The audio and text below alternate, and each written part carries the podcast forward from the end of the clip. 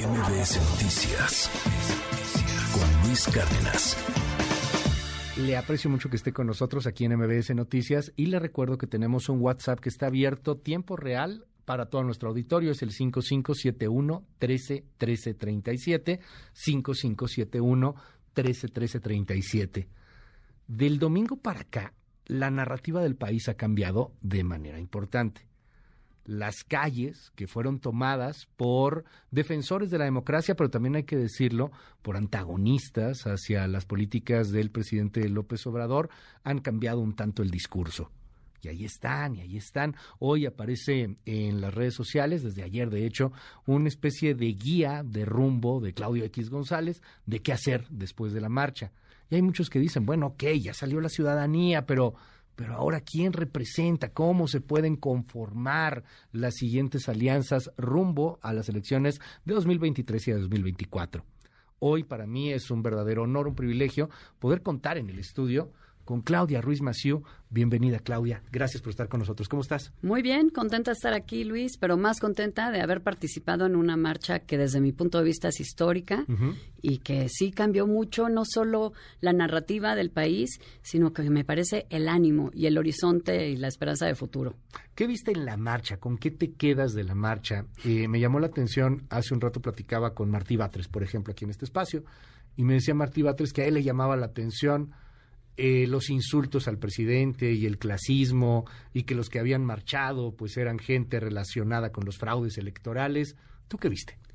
¿Cuál fue tu marcha? A mí lo que me llama la atención es que pues nadie de, de, Morena ni del gobierno de la ciudad estuvo en la marcha, porque si hubieran estado, no podrían decir esas cosas que te dijo Martí Batres. Yo sí marché, yo estuve pues más de tres horas ahí en pues con la gente, con los miles de personas que marchamos, y te puedo decir que fue una marcha, primero pacífica, segundo con un ánimo de, de decir vamos a recuperar nuestro país que no fue clasista de ninguna manera. Había, literalmente, habíamos de todo, madres de familia, niños, eh, personas, adultos mayores, gente en silla de ruedas, mucho joven, mucho joven. Eh, habíamos, desde luego, gente que tenemos una responsabilidad pública, pero que fuimos como ciudadanos. Es decir, había de todo. ¿Y eso qué quiere decir? Que estaba representada toda la sociedad mexicana con una convicción bien clara hablar de democracia, de proteger a la democracia, porque entendemos que la democracia es más que eh, defender a una institución, es defender una forma de vivir y defender un país en el que nos reconocemos en nuestras diferencias, en donde todos cabemos, en donde la pluralidad es un valor. Y había consignas de todo, ¿eh? Había pancartas caseras, había unas que se habían mandado a hacer, como que había de todo. A mí se me acercó, por ejemplo, una señora a decir, es que tenemos que recuperar el país. Mi hermano se murió en el seguro social porque no había medicinas y esto antes no pasaba. Se me acercaba otra persona a decir es que nuestro voto cuenta. O sea, como que cada quien tenía su punto de vista de por qué marchaba, pero todo se traduce a México es de todos y creo que eso es lo que se reivindicó. Sin embargo, hay muchos que estaban en contra de esta marcha y hay muchos que están en contra de esta marcha y hay muchos que están a favor de la de la propuesta que tiene el presidente López Obrador. ¿No ves un México polarizado ahí también, un México dividido, un México claramente que marchó el domingo, pero también hay otro que marchará probablemente en los siguientes días a favor de lo que está proponiendo el presidente? Pues México está dividido porque desde el gobierno y su partido se ha estado alentando la división y la polarización desde hace cuatro años somos un país enormemente diverso y enormemente plural. Un país que tiene, por supuesto que muchos retos, pero también muchas fortalezas y mucho talento. Y lo que se debería estar haciendo es convocarnos a todos a trabajar juntos para superar esos retos, pero hemos visto lo contrario. El, enojo, el encono, la descalificación de los otros, alentados desde el propio gobierno, insultos desde Palacio Nacional a quienes pensamos diferente y pues una renuncia a un principio democrático elemental que es la igualdad. Un gobierno tiene que gobernar para todos por igual, aunque pensemos distinto. Y creo que eso fue lo que finalmente se reivindicó en la marcha. Sí, un este país no me gusta, este país de división, Ajá. de insultos, de descalificativos. Y se vale, pues en una democracia hay distintos puntos de vista, creo que esa es la esencia de la democracia. Lo que no se vale es no respetar y ser intolerante con quienes piensan diferente. A mí me parece eh, muy lamentable cuando se refieren a líderes políticos como tú, eh, como si fueran familiares de alguien y por eso hay que juzgarlo. Le pasa a Margarita Zavala que le dijo ayer el presidente la señora de Calderón, pero también habló de ti, también habló de ti y tenemos aquí el audio. Esto dijo el presidente López Obrador ayer en la mañanera. Escuchemos.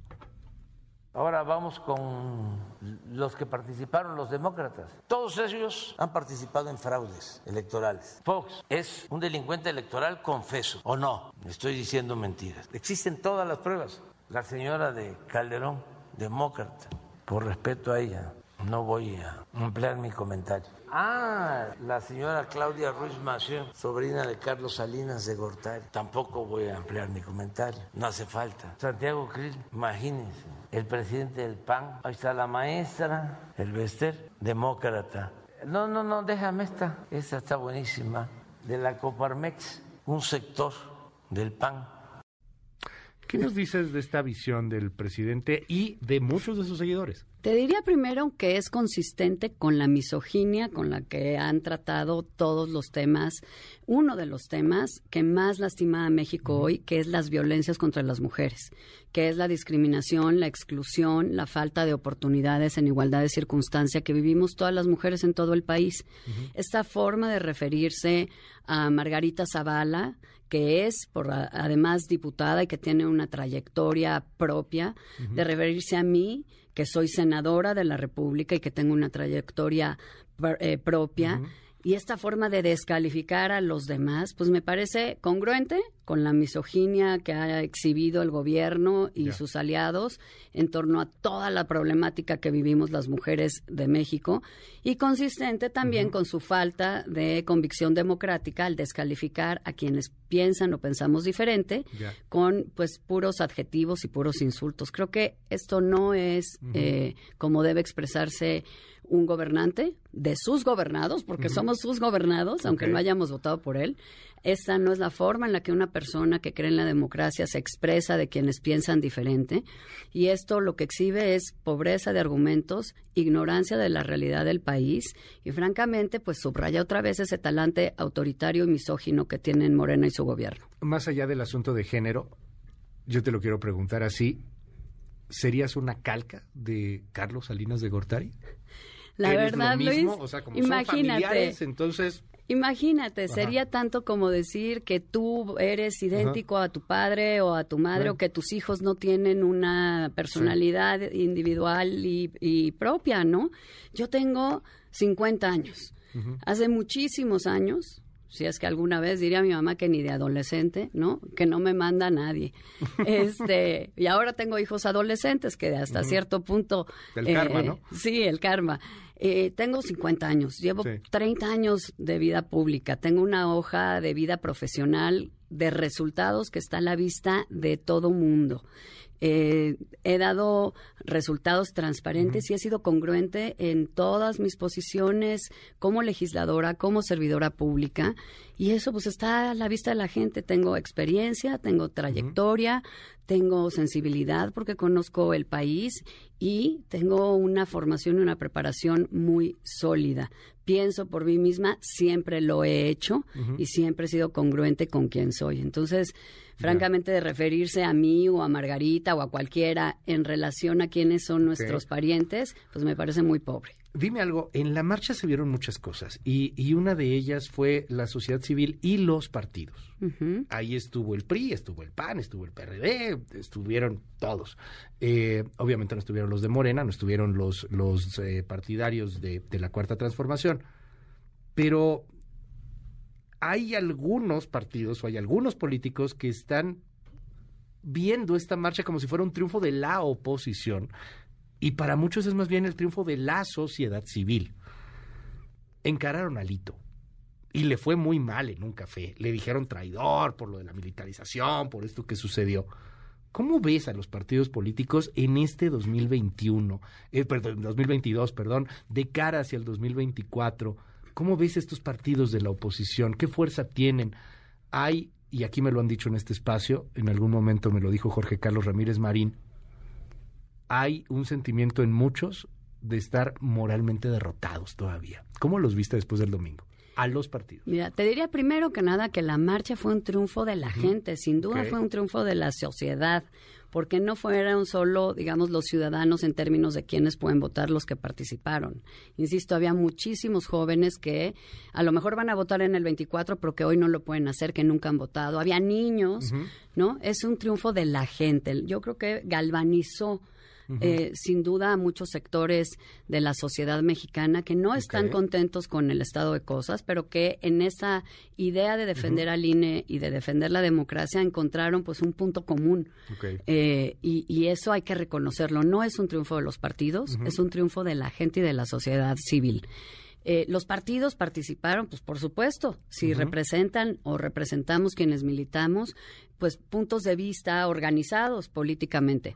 Pero creo que los partidos hoy tenemos que aceptar que para poder plantear un proyecto eh, distinto a la ciudadanía, un proyecto creíble, tenemos que escuchar justamente y entender que es momento de la sociedad. Es momento de recoger esas inquietudes que está expresando la ciudadanía y que están expresando los y las mexicanas en todo el país y eh, pues ser parte de eso. Yo por eso lo que propongo no es una alianza de partidos, sino una alianza con la gente, una alianza con los mexicanos en la que participen partidos, pero en la que están y deben estar en primera línea los liderazgos sociales y la gente que quiere eh, cambiar las cosas. ¿Cómo te ves hacia el 2024? ¿Candidata a la presidencia de la República? ¿Candidata a la jefatura de gobierno? ¿Cómo te ves? 100% candidata eh, de una alianza amplia, plural, progresista, diversa, con la gente, con la ciudadanía y con partidos, todos los que se puedan, gente que milita, que no milita, incluso gente que milita en Morena, pero está eh, pues decepcionado de estos resultados de un, un gobierno incompetente. Eso es como me veo, encabezando un proyecto más grande que los partidos, un proyecto en donde cabemos todos, porque sabes que Luis, eso es lo que me ha parecido más triste de estos cuatro años, no solo la incompetencia del gobierno, eh, la falta de resultados y la división y el encono en el que nos tienen a todos, lo que me ha parecido más triste es que se ha generado esta sensación de que México no es de todos y México es de todos. Ese es el proyecto que debemos encabezar, un proyecto de un país donde todos cabemos y donde se gobierna para todos. Hay mucha gente que se siente ofendida de la corrupción que hubo en el sexenio de Peña Nieto. Mucha. Por eso ganó López Obrador como ganó. Y entre la estafa maestra, y hablábamos hace rato de Javier Duarte, y César Duarte, y Borge. Y hay quien dice, oye, ¿cómo les voy a creer que ahora sí no me van a robar? ¿Cómo les voy a creer que ahora sí se van a portar bien? ¿Cómo les voy a creer que ustedes son menos malos que el otro, ¿no? Que el movimiento de la transformación. Mira, yo creo que la corrupción siempre está mal y siempre debe castigarse. Y creo que algo de lo que eh, debemos insistir es en eh, seguir perfeccionando nuestro sistema de rendición de cuentas, porque eh, algo de lo que ha fallado históricamente es que tenemos como leyes que luego no se aplican, ¿no? Entonces, me parece que hoy con este protagonismo que retoma la gente y la ciudadanía, justamente la rendición de cuentas se vuelve cada vez más importante. No importa quién seas, tienes que estar sujeto a la ley y pagar las consecuencias de tus actos. Como senadora, por ejemplo, pues yo busco ser congruente cuando emito un voto, porque sé que la ciudadanía eso espera de quienes estamos en el Senado, en la Cámara de Diputados o gobernando, congruencia, que es una forma de ser transparente y de rendirle cuentas a la gente. Esa creo que es parte de una cultura democrática que tenemos que seguir consolidando. Y desde luego que no se trata de decir quién es menos peor que otro. Al contrario, se trata de convocar a los mejores a que podamos sumar esfuerzos y talento, no importa de qué partido seas o si no tienes partido, para que podamos enfrentar juntos los retos que tiene México y también aprovechar las grandes oportunidades que tenemos, que ese es otro de los grandes temas Ya. de estos cuatro años, que se han dejado pasar muchas oportunidades. El presidente de la República acaba de hablar hace un momento que hay un plan B. eh, y te lo pregunto como legisladora, ayer estuvo Ricardo Monreal platicando con Adán Augusto López y el presidente acaba de hablar de un plan B. Esto dijo hace minutitos en la mañanera. Escuchemos. Es posible que sin violar la Constitución se pueda proponer en una ley o alguna reforma a la ley electoral de que se elijan a los consejeros y magistrados del Tribunal Electoral, del INE y del Tribunal Electoral, que sea posible que no haya plurinominales, que en vez de 500 sean 300, ver si existe, de acuerdo a lo que establece la Constitución, la posibilidad de hacer una reforma. Lo ideal sería la reforma constitucional, pero como son intereses pues de los oligarcas que no quieren la democracia. Ya lo hemos dicho, la democracia es el gobierno del pueblo. La oligarquía es el gobierno de las minorías. Entonces, todo aquello que se pueda hacer sin violar la Constitución, pero no dejar de luchar hay plan B y van a entrar hasta con las leyes secundarias. ¿Qué dices, Claudia Ruiz Massieu? Mira, primero déjame destacar esto, que el presidente diga que sin violar la Constitución ya es un avance, vamos a ver si lo cumplen, porque se han cansado de reformar las leyes o la legislación secundaria violando la Constitución.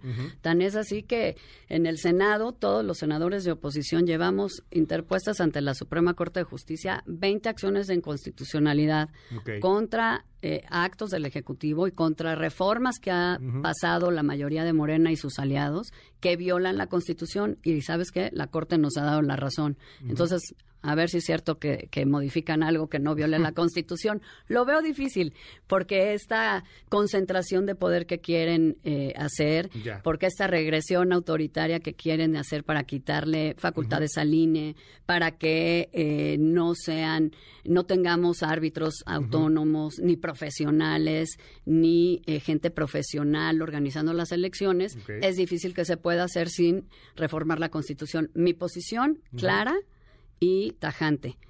Ni una coma hay que modificar hoy a la legislación y al sistema electoral.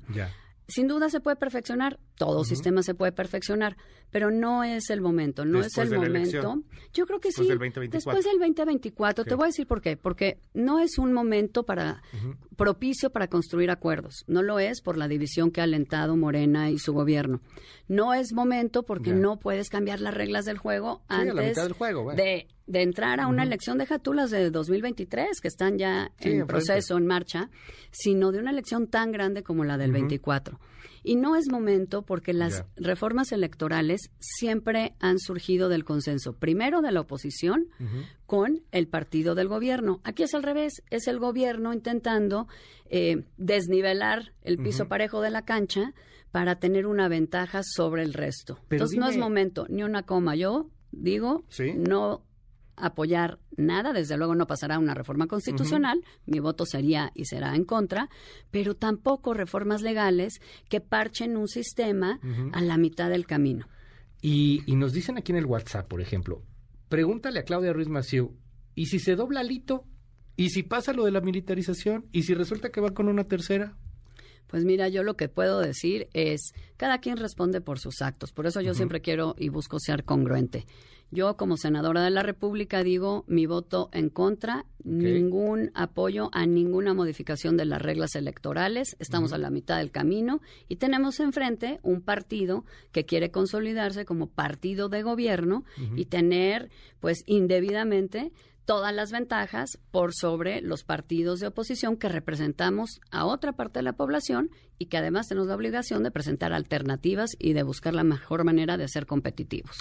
En eh, frente, en la 4T, vemos ya muy clara a Claudia Sheinbaum, a Marcelo Ebrard, a Dan Augusto López, bueno, está Ricardo Monreal ahí, que más o menos ya no sabemos en dónde está.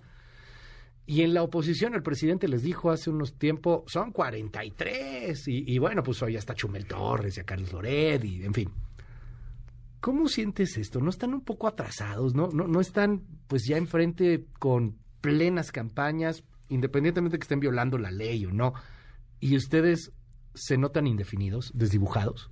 Pues Luis, yo creo que estamos en los tiempos en los que debemos estar, en el, los tiempos de buscar cómo eh, construir esta gran alianza, no de los partidos, sino con la gente, y que hay alternativas, hay alternativas en perfiles eh, desde los partidos, pero ciertamente también en la sociedad civil, que queremos encabezar ese proyecto, eh, que tenemos muchos meses y mucho tiempo trabajando en hacerlo realidad. Yo soy una de ellas y creo que hay eh, tiempo para consolidar ese proyecto. Y después de la marcha, eh, si sabemos escuchar lo que la gente nos dijo, que es no me muevas las reglas electorales, garantízame un sistema que respete la pluralidad y únanse, porque eso también nos lo decían, ¿no? hay que juntarnos todos, así, la gente, los partidos, para construir ese gran proyecto diferente. Yo creo que eh, es perfectamente factible. Yo estoy trabajando todos los días para eso. Ese es el proyecto que quiero encabezar y creo que ese es el proyecto que necesita México. La otra vez, para cerrar, estaba viendo una película, se llama Kramer versus Kramer. Ajá. Y no sé por qué de repente pensé, ¿será que 2024 es Claudia contra Claudia?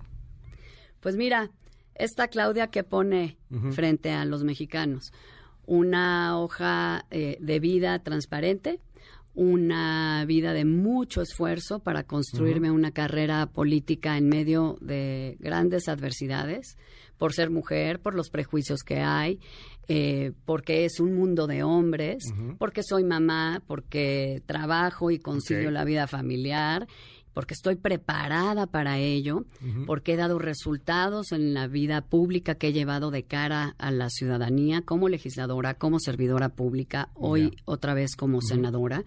Y pongo al servicio de la gente, no solo con transparencia quién soy y lo que he hecho y los resultados que he tenido, sino mi convicción de que México necesita un proyecto de las y los mejores, que pueda reconciliar al país, que pueda rescatar a nuestro país, a sus instituciones y una posibilidad de futuro mejor y que pueda reconstruir un México de todos y para todas. Yo estoy lista y la verdad creo que la ciudadanía eso es lo que quiere. Yo escuché el mensaje de la gente el domingo, quiere un México de unión y un México de y para todos. Es el México en el que yo creo. Claudia Ruiz Maciú, gracias por estar aquí en MBS Noticias. Gracias Luis por esta invitación. No, hombre, muchísimas gracias. MBS Noticias con Luis Cárdenas.